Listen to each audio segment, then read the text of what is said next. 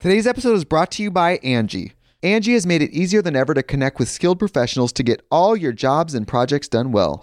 Let me tell you, there's the version of it where you try to do something at home, and then there's a version of it where you have someone help you, you watch them do it the right way, and you go, thank God I didn't try to do that myself. I have fully done things around the home that I think look good, and then a bang in the night, and I wake up to a shelf collapsing, a painting falling off the wall. Like it, I've I've seen it all go south. I own a home, and I can tell you, I know how much work it can take. Whether it's everyday maintenance and repairs or making dream projects a reality, it can be hard just to know where to start. But now all you need to do is Angie that and find a skilled local pro who will deliver the quality and expertise you need. Whatever your home project, big or small, indoor or outdoor, you can Angie that and connect with skilled professionals to get the project done well. Right now, one of my wish lists is I want a bike for my condo in Milwaukee, and I would love to rig it up on a pulley in the ceiling because I have one of those like lofted ceilings. But I'm so scared to try that on my own. Angie has 20 years of home experience and they've combined it with new tools to simplify the whole process.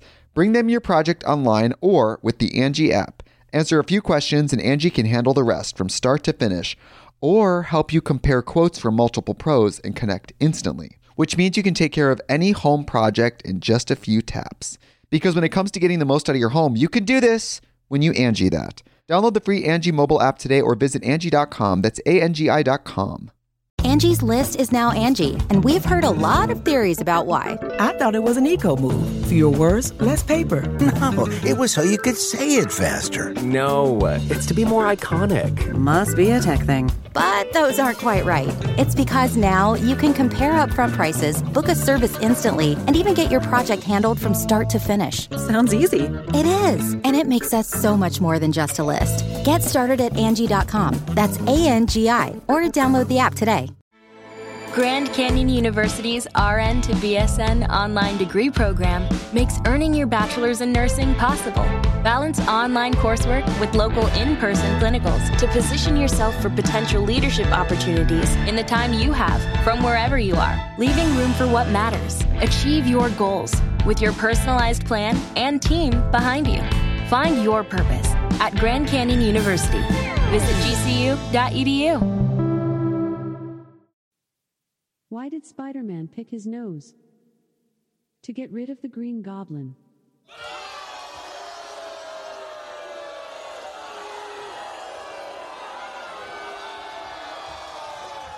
If you just read the bio for Dr. Steve, host of Weird Medicine on Sirius XM 103 and made popular by two really comedy shows, Opie and Anthony and Ron and Fez, you would have thought that this guy was was a bit of a, you know, a, a clown. Your show was better when you had medical questions. Hey! I've got diphtheria crushing my esophagus. I've got Ebola virus dripping from my nose. I've got the leprosy of the heart valve, exacerbating my incredible woes. I want to take my brain out and blast it with the wave, an ultrasonic echographic and a pulsating shave. I want a magic pill for all my ailments, the health equivalent of Citizen Kane. And if I don't get it now in the tablet, I think I'm doomed and I'll have to go insane. I want a requiem for my disease, so I'm paging Dr. Steve. Dr. Steve. It's Weird Medicine, the first and still only uncensored medical show in the history of broadcast radio, now a podcast. I'm Dr. Steve, and this is a show for people who would never listen to a medical show on the radio or the internet. If you have a question you're embarrassed to take to your regular medical provider, if you can't find an answer anywhere else, give us a call at 347 766 4323. That's 347 Pooh Head. You know, you can follow us on Twitter at Weird Medicine and uh, follow our website at drsteve.com or visit it. You don't have to follow it, that would be stupid. For podcast, medical news, and stuff you can buy. And uh, most importantly, we are not your medical providers. Take everything you hear with a grain of salt. Don't act on anything you hear on this show without talking it over with your doctor, nurse practitioner, practical nurse, physician assistant, pharmacist, chiropractor, acupuncturist, yoga master, physical therapist, clinical laboratory scientist, registered dietitian, or whatever. All right, very good. Please don't forget stuff.drsteve.com. Stuff.drsteve.com for all your Amazon needs. And in addition, you can go there and you can see the Roadie computerized robotic stringed instrument tuner, and it will blow your mind. And it blew my mind. They were so inexpensive. So um, go there. I think you can go to roadie.drsteve.com too. Let me see if that's right. At um, and you got to spell out doctor, D O C T O R, steve.com. Let's see if that takes you there. Ooh, yes, it does. Okay. So roadie.drsteve.com. It is roadie, R O A D I E. Or you can just go to stuff.drsteve.com. Let me do that. Dot Dr. Steve. Now, that one you don't have to spell it out. You can just do drsteve.com. But it's just better to spell it out because that's the main website. And is it going to do anything? Yes. And then there's Manuka honey, and then you go down, and there's the roadie, and there's a video of it working. It is. It'll blow your mind if you know someone that has a stringed instrument like a mandolin, or a guitar, or a bass. You can buy a robotic tuner for them, and it's under 200 bucks. I think it's it's like under. Let me see how much it is sorry, roadie.drsteve.com. Let's go to products.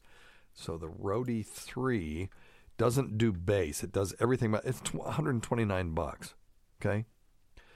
And the bass one is the really heavy duty motor. That's all it is. It's just 149, so it's under 152.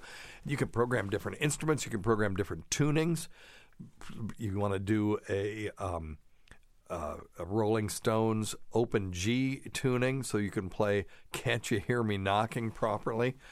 Uh, you can do that, and you just put it on the on the um, tuning key and pluck it, and it will tune it to the proper tuning uh, within a couple of cents. It's perfect. So it's neat. So stuff.drsteve.com. Uh, check out tweakedaudio.com. Offer code FLUID, F L U I D, for the best earbuds for the money and the best um, uh, customer service anywhere. And if you want to lose weight with me, I am 100% back on track. Noom.drsteve.com. For an old man, I look decent, and the only reason I look decent is because of Noom. N O O M dot drsteve.com. You get two weeks free, 20% off if you decide to do it. It's just a three month program. It's not a diet, it's a psychology program. It will help you in other parts of your life too, maybe. It did me. And then check out Dr. Scott's website at simplyherbals.net. All right, very good. Well, you may have noticed uh, no Dr. Scott, no Tacy today. Um, tough shit.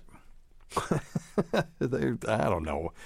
I'm recording this um, at 10:30 at night on Thursday. The what's the date today? The 18th of February. Uh, just because we've been murdered at work we've had a nice uh, slacking off of uh, COVID nineteen cases, except in in my team, and um, so I, you know when you're the the the uh, chief of all chiefs, when people are out, I guess then that means you have to go fill in for their shifts. so that's what I mean. You know, that's what people have to be seen. So I've been working my butt off and uh, and loving it actually. So um, I'm looking forward to retirement, and uh, that will be in one year and seven months. And then, uh, boy, do I have some things to say when I don't have to worry about uh, losing my job. So uh, stay tuned for that, assuming that I survive. Uh, I'll be moving to South Carolina, coincidentally, the same state that uh, a former host from this channel is moving to. It is totally a coincidence. It's just it's a cool place. And uh, Mount Pleasant, South Kakalaki will be my home, and uh, uh I'll be doing a quite a different show at that point. Oh boy, have I been holding some things in. But um, until then, we'll be doing uh, your medical questions, and um, I've got a bunch of them today. I don't have any topics to do. F COVID. Uh, enough is enough. Um, I, we've got some left over from last time that uh, I'd like to do. Uh, I hope you all heard me finally solve the probability question last week. But we have some others to do and uh, just a ton of questions. So the first thing we have to do, though, is get our disclaimer out of the way. Number one thing don't take advice from some asshole on the radio. Boy, isn't that true. So I, yeah, I have to get up at five thirty tomorrow, and uh, I'll be finishing this around one in the morning. So not a whole lot of sleep for your old pal tomorrow night or tonight. But anyway, let's see what we got here. Hey, it's me again. Hi, Casey. Sitting here listening to the radio. She's not here, 20 meters. jackass. This is um, uh, T- Stacy Deloach, everyone. KK4WZI is his ham radio call sign. If you happen to hear him on the on the airwaves, A little radio net. I know 99% of people don't know what that is, but well, they they do now. a COVID question. Does your blood type affect your vulnerability to COVID? Like, is somebody type O less susceptible to COVID? Well, it sounds like you already know the answer Type A is more susceptible? because that's Just the curious. answer. Bye, Stacy. Bye, bye, Stacy. Um, yeah.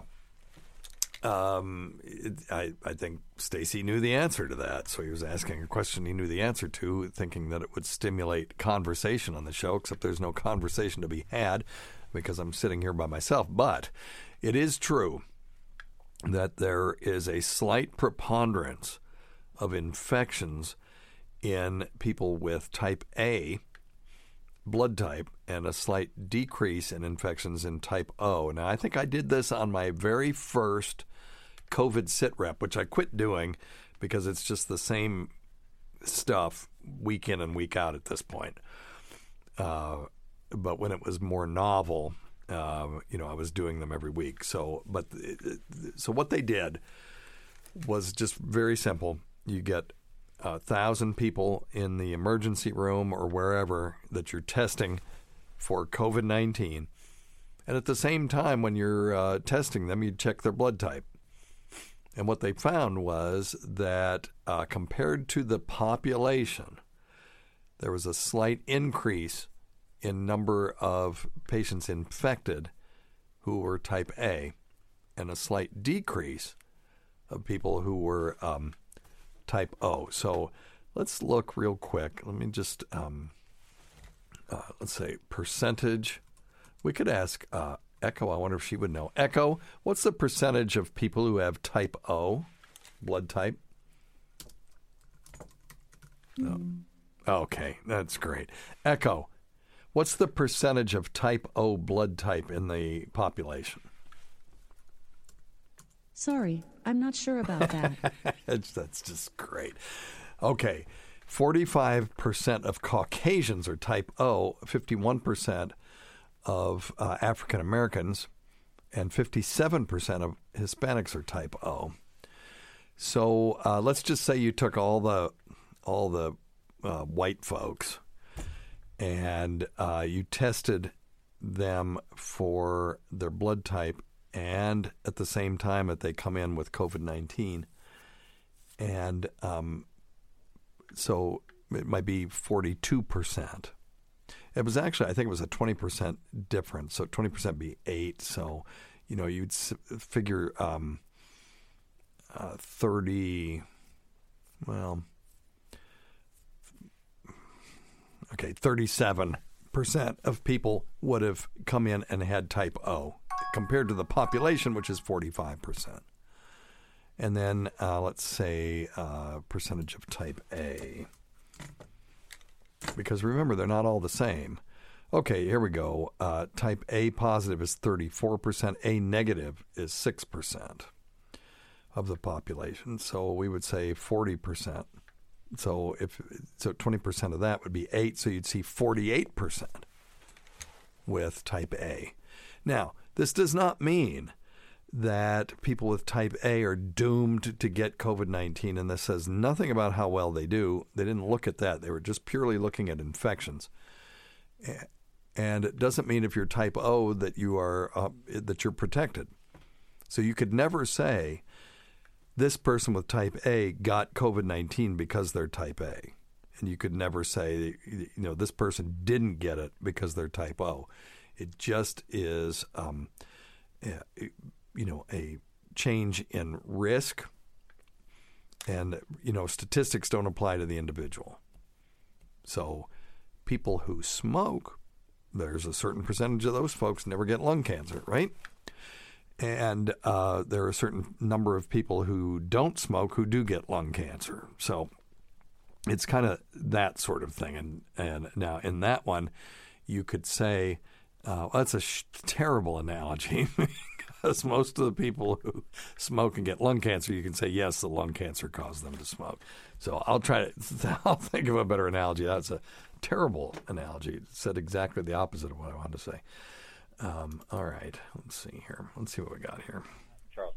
Uh, hi- I got a crazy question. Oops, wait. I, I'm Steve, Matt, and Charles. Hey, Matt. Uh, hi- I will got be your neighbor soon. Question, and I, I am being very speculative, uh, and I apologize for that. I also apologize for calling and asking a COVID question because I try to not do that. Uh, okay, so RT.live and the COVID tracking project Yep. on them And RT.live has already stopped uh, posting data. Yes. Uh, but uh, the COVID tracking project What he's talking about is RT.live was where we used to look at the R sub T, uh, which was the uh, real life data regarding how many people um, one person would infect. And when you have a number that's less than one, you would expect to see decrease in cases over time. And RT.live just quit quit doing their thing and refer everybody to the COVID tracking par- project. I'm not 100% sure why they did that. also uh, announced that they will stop uh, tracking data on March 1st. Oh, really? Uh, are you aware of this? And No. is that a sign that we're crawling out of the tar pit of COVID? Uh, is that a good sign or is that a bad sign? Or are they being silenced by the government? No, Some people I don't say. think it's that. All right. Thanks a lot. Okay, that's a good question. Uh, so let's just uh, explore this together because I wasn't aware of this. Um, so I went to RT.live, which was one of my favorite um, uh, websites to refer people to to look at how we were doing, because it would if you were if your state was in the green, the R sub T was less than one, and remember there's an there's R naught or R sub zero, which is um, the theoretical number of people that one person with a with an infectious disease would infect. And for COVID nineteen, that number is two point four. For influenza, it's around one point two. For measles, it's twelve. That's how contagious measles is. And uh, you can calculate from these numbers the the percentage of population that needs to be immune for you to get an R sub T, which is real life um, uh, communication or communicability number below one, and so that's a, AKA called herd immunity.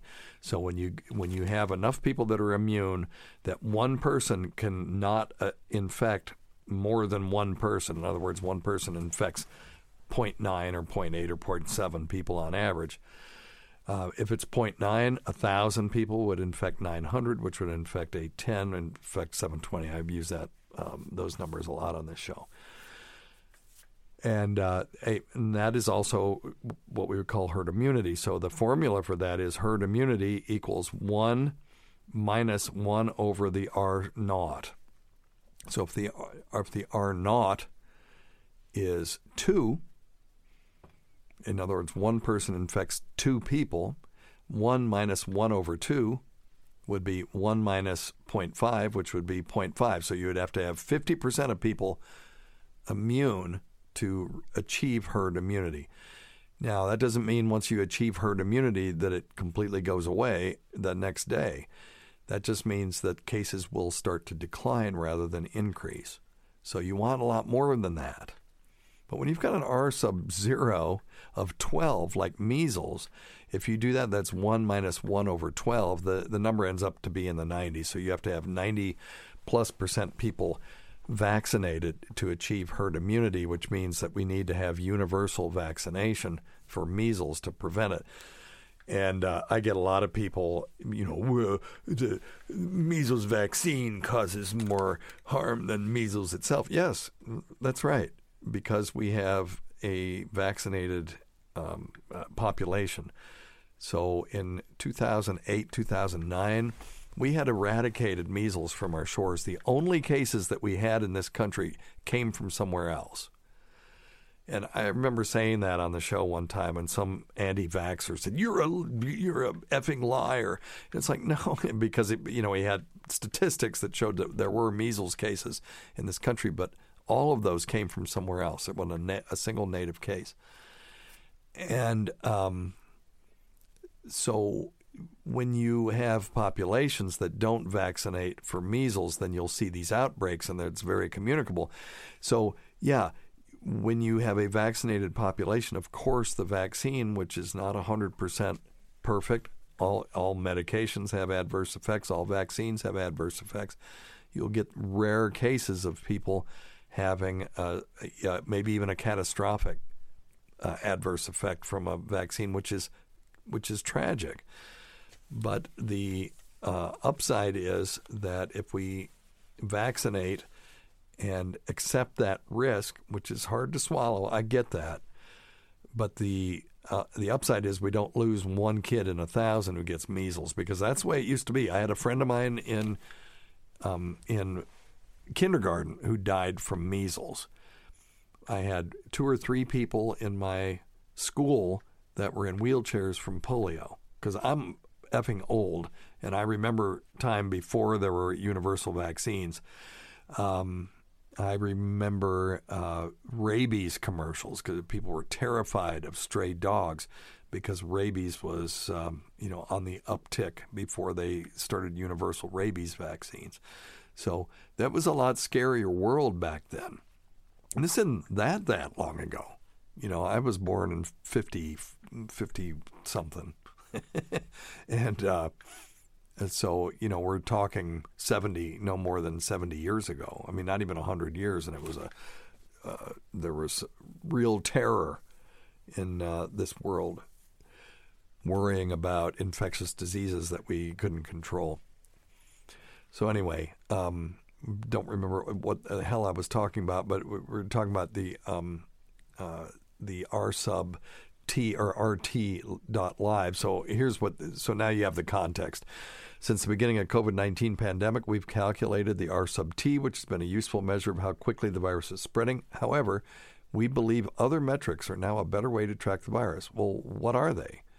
With that, we suggest you visit the following organizations which have alternative metrics. Okay, tell us what is a better way to track the virus. The COVID tracking project has been the source of our data from the beginning. They do not calculate R sub T specifically, but they have a host of other metrics hospitalizations, reported cases, etc. Oh, okay, well, we always had that. Um, I'm unimpressed by their explanation here. If you want to look at hospitalizations, by the way, don't go to COVID traffic, uh, tracking product uh, project. go to um, COVID.stoutlabs, S T O U T labs.com, and uh, you can fiddle around w- with the data there in real time and you can uh, visualize it with Bollinger Bands. That was my innovation. Thank you very much. I'll give myself one of these. Give yourself a bill.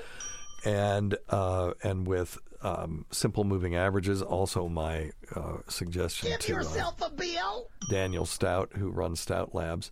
But uh, it's a great website. Okay, here's epiforecast.io. This group is run by the Center for Mathematical Modeling of Infectious Diseases, created many of the methods we were using to calculate R sub T. They currently calculate R sub T, and if you're interested in this measure, we suggest viewing, viewing it here. So let's go to epiforecast.io and it says identifying changes in the reproduction number, rate of spread, and doubling time during the COVID 19 outbreak, whilst accounting for potential biases due to delays in case reporting. That's why you want a, a simple moving average, by the way. Uh, some data sits on somebody's desk and then they output it once a week. You'll see these sort of varying up and down, up and down, up and down numbers.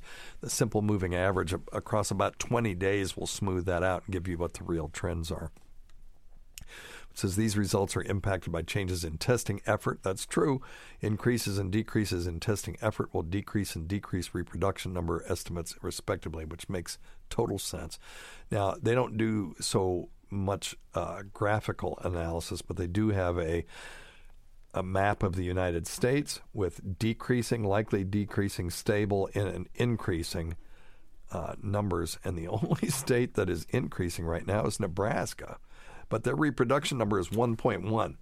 So Uh, their doubling time is 28 days, and estimated new cases 486. So, uh, a reproductive, a reproduction number R sub t of 1.1 is very close to 1.0, which is also very close to 0.99, which is a reproduction number that will result in a net decrease in cases over time.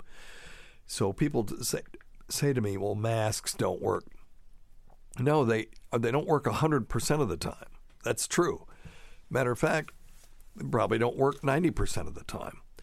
But when you have a reproduction number of 1.1, they only need to work 10% of the time to get you down to an you know uh, with other measures to an R sub t that's less than one, and now you have decreasing cases. So I look, I'm not a mask freak, and I'm not a you know follow the science. I don't understand follow the science. Of course, follow the science. But don't use that as a political club to hit people over the head with. Actually, follow the effing science and look at the math. This is just pure math. Um, and we do work in a or live in a universe that can be adequately described by mathematics. So anyway, all right, I get off my soapbox uh, for about a minute. So yeah, this is pretty good. Um, if you liked our rt.live. This is decent. It's not as cool as rt.live was, but it, in a lot of ways, it's it has all the same information. So that is epi epi forecasts.io. So we'll be using that from now on. All right. Um, yeah, I don't think it's political. I think some of it is financial. You know, it costs money to do this. Daniel Stout, that runs Stout Labs, he has a little thing you can donate. By the way, please do that. Give him a dollar. It says buy me a cup of coffee. Give him 50 cents. Um, but uh, these things cost money. It costs bandwidth. And I think RT.live had a lot of bandwidth that they had to deal with. And then just keeping it going, you just get bored with stuff. Like my uh, COVID sit reps, um, I just didn't feel like I was adding anything to the conversation, so I just quit doing them. And they may have felt the same way. Let's see how Tennessee is doing.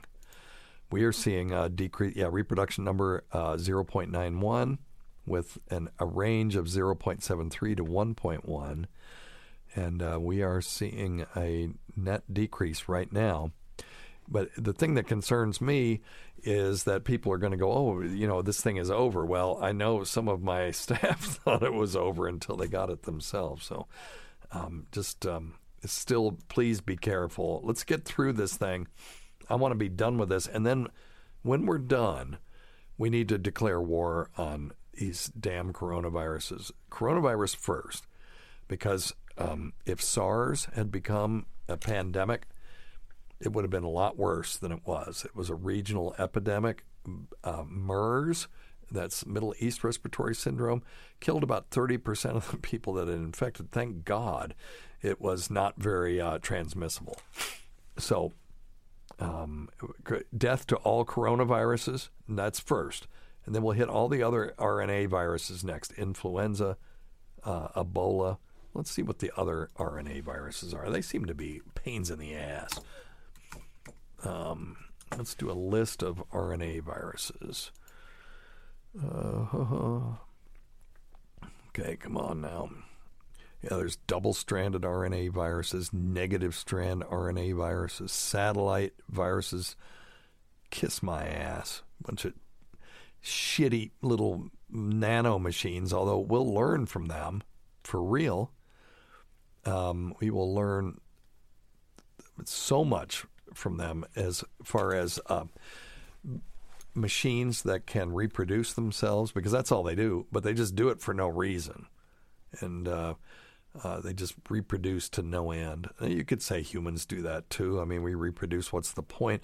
Well, the point is we can regard the universe. So we are we're not made. We grow out of this universe. We are an integral part of this universe. Every atom in our body came from the inside of a star.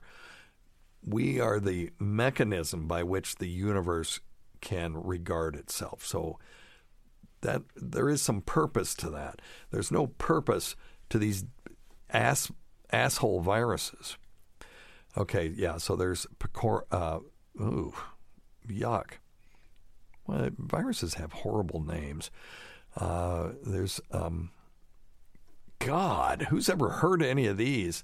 Amalgaviridae, family Amalgaviridae. is a whole fa- family of double-stranded RNA viruses. Birnaviridae, Chrysoviridae, Cysta. Okay, all all got to go. Um, there's a crap load of shitty viruses out there. Look at this list. This is unbelievable. Uh, just go to Wikipedia and, and Google or uh, you know search for RNA virus and look at just this list. And you know there's a bunch of them we don't know anything about. Negative sense single-stranded RNA viruses. Um, yeah, they all got to go. I don't I don't see the point the point in them. Um, if you've ever read Orson Scott Card's Ender's Game, uh, later on he starts talking about different species. Uh, can we communicate with them? Are they alien to us, but can we communicate with them? Or are they so alien that we can't communicate with them? It's impossible. And they were called virels. And um, those species were okay to destroy. You can tell it's late at night because I'm getting philosophical. Plus, I'm having a little uh, Willett's uh, bourbon, which, uh, you know, anybody ever wants to send me anything, you don't have to. I don't even ask for that, but Willett's is a pretty good thing to do. And then my allergies are kicking in. Plus, I am stressed to the max at work, and uh, on and on and on. So you know, you're gonna you're getting this show, but uh, uh, the hierarchy of foreignness was a classification system of humans and other species designed by Valentine Wiggin in her letter to the Framlings as Demosthenes uh, for classifying how alien an individual was relative to a subject. There are four tiers from least alien to most. Utlanning was defined as a stranger recognized as a human from the same planet as a subject but of a different nation or city. Utlanning means foreigner in Swedish. And then Framling was defined as a stranger recognized as human but from a different planet. Uh, that means stranger in Swedish. Ramen is a type of uh, a- Asian noodle. Oh, no, it was defined as strangers recognized as human but of another sentient species entirely. This term was only ever used to refer to the entire species as a whole rather than an individual members. So this would be aliens that we could communicate with. Ramen means the frame or framework in Swedish. Don't know why these are all Swedish words.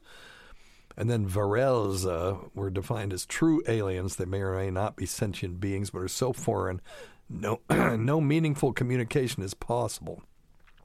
And varelse means creature in, in Swedish. So, um, in Ender's Game, they thought that these bug things were Forelza until they realized that they could communicate with them. And they had been trying to communicate with them the whole time, so they were really ramen. And uh, you can't destroy ramen. You can destroy Virelza, you know. So viruses are freaking Virels, and we can destroy them. And I feel no compunction about that whatsoever. I've searched – trying to find some good that viruses do in this world. And if you can think of something, feel free. But um, uh, and, we can have a conversation about that. But they're not alive, and I think eradicating them is could only be good for the human race. All right. The Angie's list you know and trust is now Angie, and we're so much more than just a list. We still connect you with top local pros and show you ratings and reviews, but now we also let you compare upfront prices on hundreds of projects and book a service instantly. We can even handle the rest of your project from start to finish. So remember, Angie's list is now Angie, and we're here to get your job done right. Get started at Angie.com. That's A N G I, or download the app today. Today's episode is brought to you by Angie. Angie has made it easier than ever to connect with skilled professionals to get all your jobs and projects done well. Let me tell you, there's the version of it where you try to do something at home, and then there's a version of it where you have someone help you, you watch them do it the right way, and you go, thank God I didn't try to do that myself. I have fully done things around the home that I think look good, and then a bang in the night, and I wake up to a shelf collapsing, a painting falling off the wall. Like it I've I've seen it all go south. I own a home and I can tell you I know how much work it can take. Whether it's everyday maintenance and repairs or making dream projects a reality, it can be hard just to know where to start. But now all you need to do is Angie that and find a skilled local pro who will deliver the quality and expertise you need. Whatever your home project, big or small, indoor or outdoor, you can Angie that and connect with skilled professionals to get the project done well. Right now, one of my wish lists is I want a bike for my condo in Milwaukee, and I would love to rig it up on a pulley in the ceiling because I have one of those like lofted ceilings. But I'm so scared to try that on my own. Angie has 20 years of home experience and they've combined it with new tools to simplify the whole process. Bring them your project online or with the Angie app. Answer a few questions and Angie can handle the rest from start to finish or help you compare quotes from multiple pros and connect instantly, which means you can take care of any home project in just a few taps. Because when it comes to getting the most out of your home, you can do this when you Angie that. Download the free Angie mobile app today or visit Angie.com. That's A-N-G-I dot com. Angie's list is now Angie, and we've heard a lot of theories about why. I thought it was an eco move. Fewer words, less paper. No, it was so you could say it faster. No, it's to be more iconic. Must be a tech thing. But those aren't quite right. It's because now you can compare upfront prices, book a service instantly, and even get your project handled from start to finish. Sounds easy. It is, and it makes us so much more than just a list. Get started at Angie.com. That's A N G I, or download the app today. You can host the best backyard barbecue. When you find a professional on Angie to make your backyard the best around.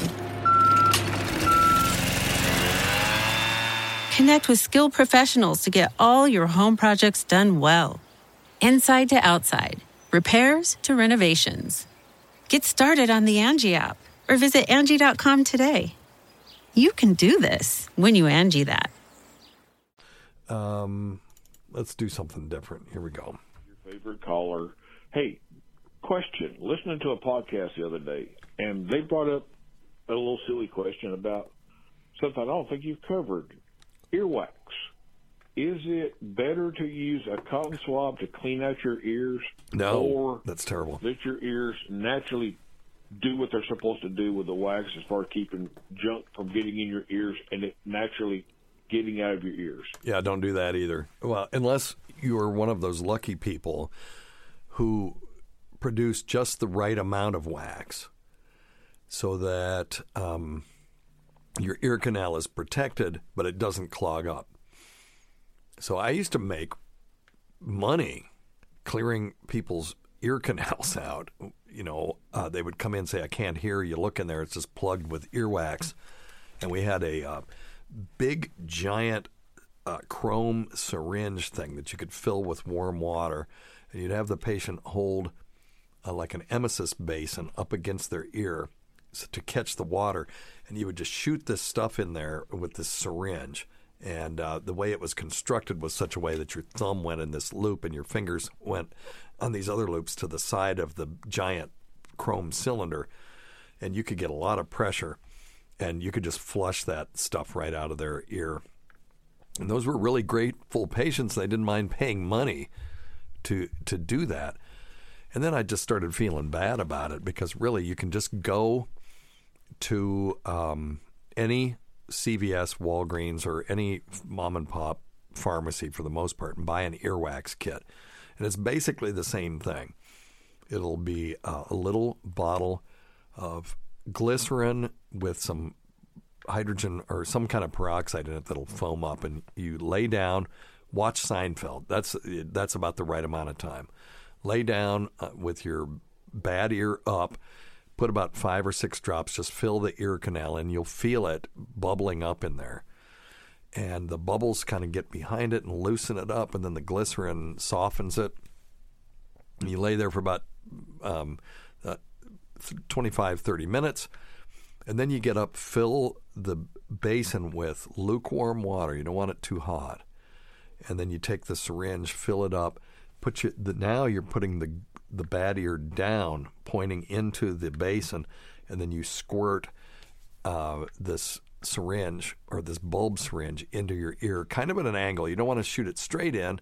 You, what you really want to do is get it to bounce or go against one wall and then wash along the eardrum and then come out down the other wall, if that makes sense. So you want it to slosh around in there instead of spraying it straight in, because that what's that going to do? It's just going to push the wax in even further. And when you do this properly, after two or three times, you'll see a big bolus of disgusting earwax fall into the basin of your sink. Now, if you use Q-tips, what's going to really happen? Uh, Q-tips should be used to clean the helix and to put on makeup and stuff, not to shove into the ear canal. When you do that, you're going to do one of two things. You're either going to traumatize your ear canal because there isn't any wax in there, you just think there is, or you're just going to mush the wax deeper into your ear canal. It's very rare that you can use a Q-tip to actually get out a large bolus of earwax. So please, just don't do that.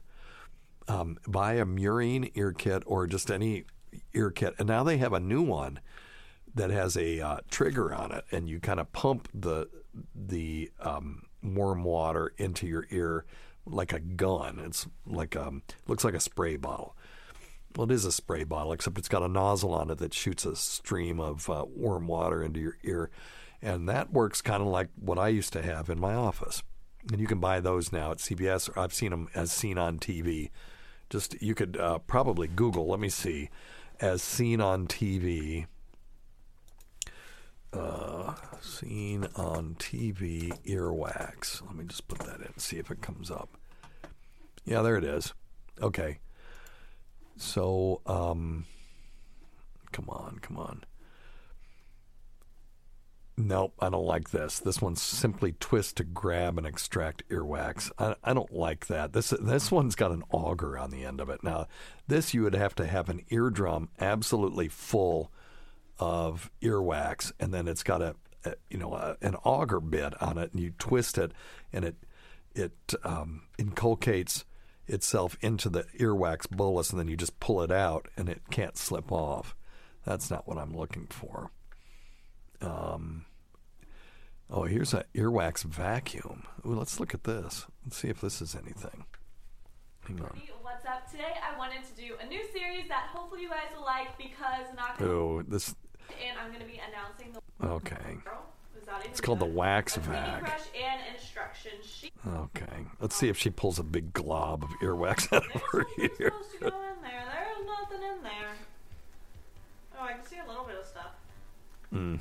Okay, I don't know, but you could try something like that. I think that would be okay as long as there's not a lot of uh, negative pressure. Because the thing you don't want to do is start yanking around your eardrum. That's what you're trying to avoid is trauma to the eardrum itself, and yet getting that wax out of there. Because as long as it's in there, pushing up against the eardrum. Uh, or the tympanic membrane, as we would call it, then you can't, um, uh, you know, it can't vibrate. If it can't vibrate, you can't hear well. All right. I want to get to this other question. Let's see. Hey, Dr. Steve. Hi, Tacy. She's not here. Hi, Dr. Scott. I'll tell her though. He isn't here either. He's an asshole. I suffer from low testosterone due to a pituitary tumor. Okay. I know all the negative aspects of low to no testosterone. Yes. Are there any positive benefits? Yeah, Can sure. you speak on that, please? Yeah, positive benefits to low testosterone. Yeah. Um, no more pesky libido. You don't have to worry about having intercourse anymore. So I guess that's that could be a positive. I was thinking the other day how much easier my life would have been if back in the day I just didn't give um, give a crap about having intercourse, and uh, how much less trouble I would have gotten into. Um, yeah, I wouldn't have tried the trifecta on the weekend and then have one of the one of their uh, boyfriends show up uh, banging on my door at uh, two o'clock in the morning, and I had to throw him down the stairs and stuff. well, well, yeah. Hypothetically, I mean, I'm just uh, you know whatever, but um, yeah, that uh, that's about the only thing I can think of. There probably is a well. uh, The other thing is um, no or a decreased incidence of um, testosterone sensitive tumors like prostate cancer.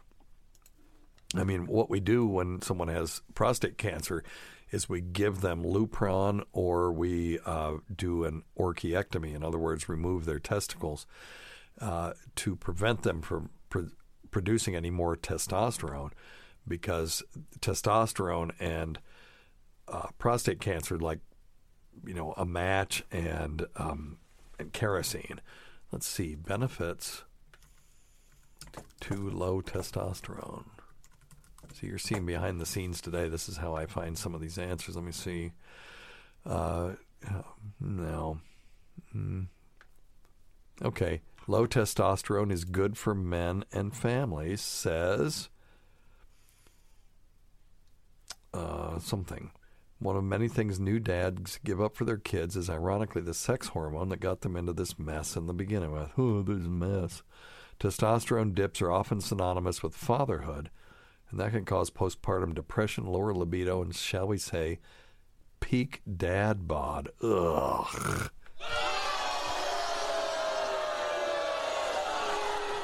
But the research suggests low T isn't all bad, and there's a growing body of evidence that the teacup may be, half full after all.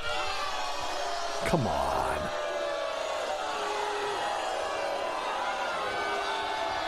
This is uh, fatherly.com, by the way. I, you don't have to report and, and try to be funny.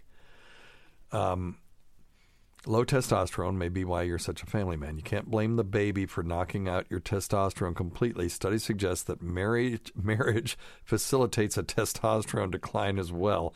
Gee, I wonder why. And there's additional evidence that soon as soon as you make a conscious decision to be a family man, your T started its gentle march downward. Well, that's interesting. You can't separate mind from body, that's for sure. This may seem to add insult to injury, but scientists suspect it's nature's way of helping you chill out around screaming babies and spouses. That may make sense. Remember, we talked about multiple times in the past that very small variations in human response to things can lead to big amplification over time eh, when we're speaking about evolution. So, a kid that when they're 14 in the cave says, These people I'm living with are assholes. I'm moving to the next cave where they're cool, would have diversified the gene pool by mating with people in that other cave rather than in their own cave. And over time, that may have uh, provided a survival benefit that is um, that we still see today in modern adolescents who tell their parents to go to hell until they uh, hit about 22, 23, and then they realize, oh, wait a minute, those people in that old cave weren't as dumb as they as I thought they were. I wonder how I'm supposed to balance my checkbook. And uh, then they come running back, and they're normal human beings again. So this may be one of those things where uh, those men in a cave back in the caveman days that had a decrease in testosterone after babies were born in the cave may have been less likely to kill the mother or do something dastardly or um, you know or kill the kid or whatever. Who knows you know? Um, and uh, that small difference may have been enough to uh, make that gene very successful in being passed down through future generations. So that's and yeah, it would keep them from running off with other people. And obviously, this isn't 100% of people, but it may have been enough to keep the species going. So that's very interesting. All right, so fatherly, you know, despite the, you know, the yucks the attempted yucks in their um, uh, reporting. That's uh, kind of an interesting article. All right. So anyway, uh, that's about all I can think of, though. Oh, my allergies are killing me. Steve, this is Darren. What? My teeth are made of moon rock. Oh boy. April Fool. Oh, fuck that up. Damn it. April Falls. That's terrible. I drill a lot in my sleep. Really? Like tons. Is there anything I can do to stop it besides eating a shotgun? Thank you. Oh my goodness. Boy, this is a terrible call. you, dude. You said it, brah. and the thing is, is he was doing Edgar, except he was asking about drooling. And the one thing about Edgar, as we all know, his mouth is dry. One of my favorite ghost stories of all time was watching Jim Norton tell his ghost story, knowing full well that he was talking about Edgar, his character from uh, Opie and Anthony. Was, if you haven't seen it, it's quite humorous if you're uh, aware of uh, Edgar's history. Anyway, drool is just nothing but excess saliva, and if it comes out of your mouth, we call it drool. And uh, I drool sometimes. I have a, I wear a BiPAP mask. It's very attractive at, uh, at night, and sometimes I'll drool into the thing, and it's so disgusting that I have to rip the mask off, and I can't sleep with it the rest of the night. Uh, so I'm uh, not a fan of drooling while you're sleeping too. It's very common, but every once in a while it's a symptom of something else, like a sleep disorder or another health condition. So, uh, or if you have multiple sclerosis or cerebral palsy, I doubt that that guy has it. Although he sounded like he might have something like that. Although I think he was, I think he was doing a character. Um, the most common cause of drooling when you sleep is pretty, it, you know, it's pretty commonsensical, and it, it totally has to do with uh, Einstein and gravity. Um, when you sleep into uh, on your side or on your stomach, particularly, where's the saliva going to go? And if you open your mouth and you snore, and then you've got a bolus of saliva in your mouth, and you're sleeping on your side, it's just going to leak out, and that may be all it is. So, um, particularly people who have trouble breathing through their nose, and um, they open their mouth to breathe, and then the saliva comes out. If you have blocked sinuses, like I do now, uh, you're going to drool more than usual, um, and it's because you're breathing through your mouth again. Uh, people with reflux will also breathe through the well, uh, not only breathe through their mouth, but they will be uh, increasing the amount of saliva produced because they're they have noxious acidic fluid working its way up from the stomach up to the esophagus and a lot of times into the posterior pharynx or you know the lower part of the throat. so those people will uh, also drool, and then some medications uh, will do it as well. And you just got luck. Uh, most of these are for crazy people, which you know maybe that's it. Um, people with sleep apnea will also drool uh, at night, and so I have that. I have complex sleep apnea, which means that when you put the CPAP mask on, I stop breathing. So I have to have BiPAP. Uh, you know, I'm just a treat. Uh, and the BiPAP actually uh, forces air into my lungs, and then I breathe back out under pressure. And it works pretty well. I feel a, a million times better since doing that. So change your sleep uh, position. That just makes sense um, sleeping on your back if you can. If you can't sleep on your back, uh, try putting a wedge under your bed or you know bricks under your bed so that you're so that you are uh, slightly angled upward with your head above your feet, just slightly. And uh, that way, if you're sleeping on your side and you open your mouth, hopefully gravity will keep the saliva in the bottom of your mouth rather than having it leak out. I'm looking at healthline.com and they said uh, try um, biting on a lemon wedge and uh, the citrus. They say here that can thin out your saliva. I don't think that's what it is. I think when you bite on the the, uh, the lemon wedge, you're actually emptying out your salivary glands. And I can't imagine that that's a very long term solution, but it might be for some people. And uh, if they're flowing more freely after you do that, and uh, when you stop, maybe it'll decrease the amount of saliva that's produced during the night. There is a thing called a mandibular device, something you put in your mouth. It's like a mouth guard, and uh, you sleep uh, more comfortably and you drool less. I have one of those, and I think it's really helped since I started using my device. so I've got all this this crap in my head when I'm trying to sleep uh, it decreases that whole spontaneity. My wife and I have talked about uh, trying to have intercourse while both of us are wearing our CPAP masks, and we were just so grossed out by the idea that uh, you know it was nothing more than just sort of a passing. Boy, that would be weird. But uh, since I've started using the um, the mouth guard, I find that I kind of clamp down on it. I don't breathe through my mouth as much. I'm going to have to use uh, Afrin tonight. I'm not a big fan of Afrin uh, for long term use, but short term use, it's great. It's the absolutely the best decongestant, and um, uh, that will help me breathe tonight and drool less. And then there are some people that have sialorrhea.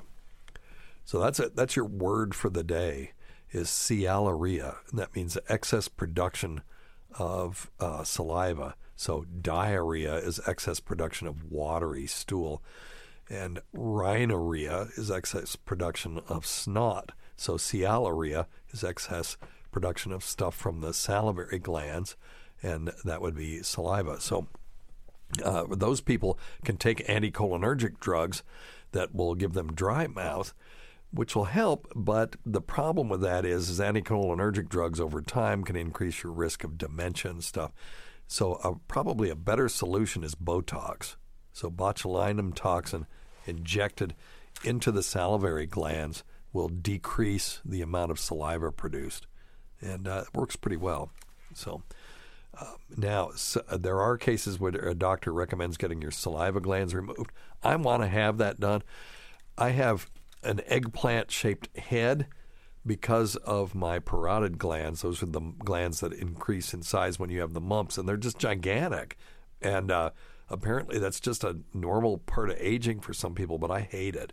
And I've tried to get an ear, nose, and throat doc to take them out. If you know anybody that's interested in uh, doing that surgery on me, I would be happy to at least give them a plug on the air, and I'll even pay for the surgery.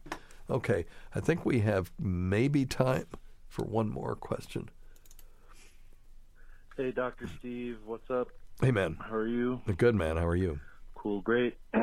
so, um, I am trying to wear an N95 mask in my office all day. Yeah. Um, a nurse friend said you could tape it to keep your glasses from fogging up.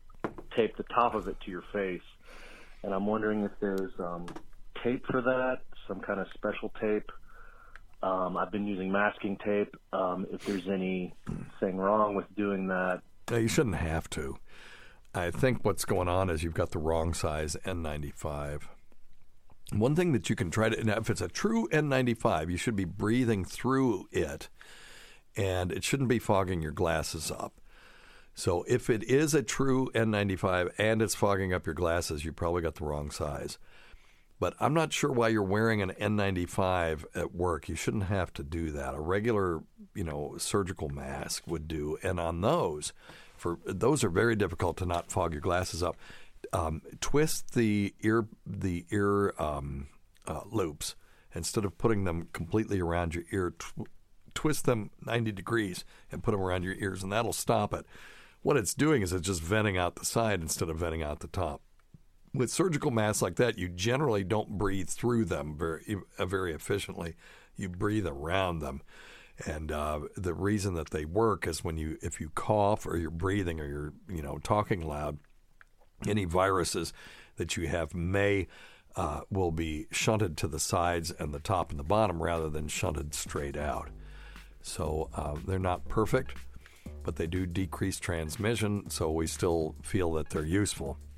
Now, uh, an N95 actually filters the air, and when we do it, we have to uh, uh, put our head in a hood, and then they'll spray this stuff in there. And if you can smell it, then you're not wearing your mask properly.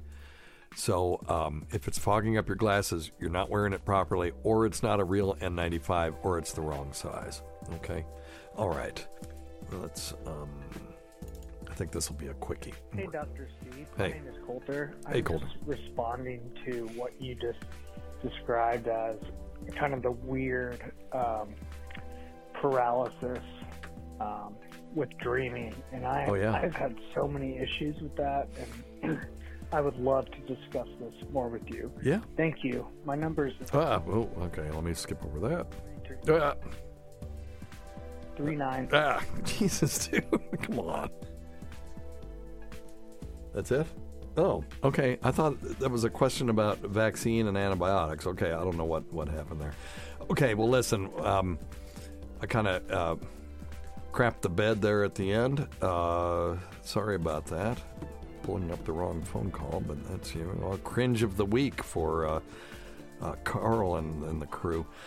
And time to wrap it up anyway. Uh, we can't forget Rob Sprance, Bob Kelly, Greg Hughes, Anthony Cumia, Jim Norton, Travis Teft, that Gould girl, Lois, Lois, Lewis Johnson, Paul Ofcharsky, Chowdy 1008, Eric Nagel, the Port Charlotte Whore, Roland Campos, sister of Chris, Sam Roberts, she who owns pigs and snakes, Pat Duffy, Dennis Falcone, she who loves Brett Spris and who's no clue what that is, Matt Kleinschmidt, Dale Dudley, Holly from the Gulf, the great Rob Bartlett, Casey's Wet T-shirt, Carl's Deviated Septum, Patty C Cups, Bernie and Sid, Martha from Arkansas's Daughter, Ron Bennington, and Fez Whatley, whose support of the show has never gone unappreciated.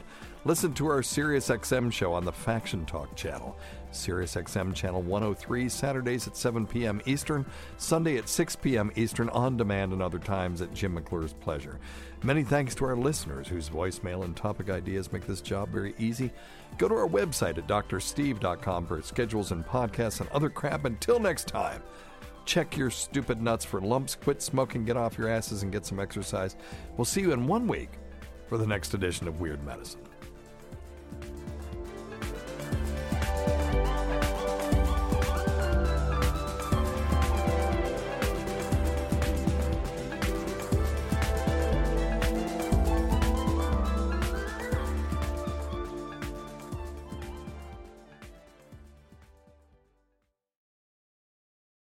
The Angie's list you know and trust is now Angie, and we're so much more than just a list. We still connect you with top local pros and show you ratings and reviews, but now we also let you compare upfront prices on hundreds of projects and book a service instantly. We can even handle the rest of your project from start to finish. So remember, Angie's list is now Angie, and we're here to get your job done right. Get started at Angie.com. That's A N G I, or download the app today. Today's episode is brought to you by Angie. Angie has made it easier than ever to connect with skilled professionals to get all your jobs and projects done well. Let me tell you, there's the version of it where you try to do something at home, and then there's a version of it where you have someone help you, you watch them do it the right way, and you go, thank God I didn't try to do that myself. I have fully done things around the home that I think look good, and then a bang in the night, and I wake up to a shelf collapsing, a painting falling off the wall. Like it, I've I've seen it all go south. I own a home, and I can tell you, I know how much work it can take. Whether it's everyday maintenance and repairs or making dream projects a reality, it can be hard just to know where to start. But now all you need to do is Angie that and find a skilled local pro who will deliver the quality and expertise you need. Whatever your home project, big or small, indoor or outdoor, you can Angie that and connect with skilled professionals to get the project done well. Right now, one of my wish lists is I want a bike for my condo in Milwaukee, and I would love to rig it up on a pulley in the ceiling because I have one of those like lofted ceilings. But I'm so scared to try that on my own. Angie has 20 years of home experience and they've combined it with new tools to simplify the whole process. Bring them your project online or with the Angie app. Answer a few questions and Angie can handle the rest from start to finish or help you compare quotes from multiple pros and connect instantly, which means you can take care of any home project in just a few taps. Because when it comes to getting the most out of your home, you can do this when you Angie that. Download the free Angie mobile app today or visit Angie.com. That's A N G I.com.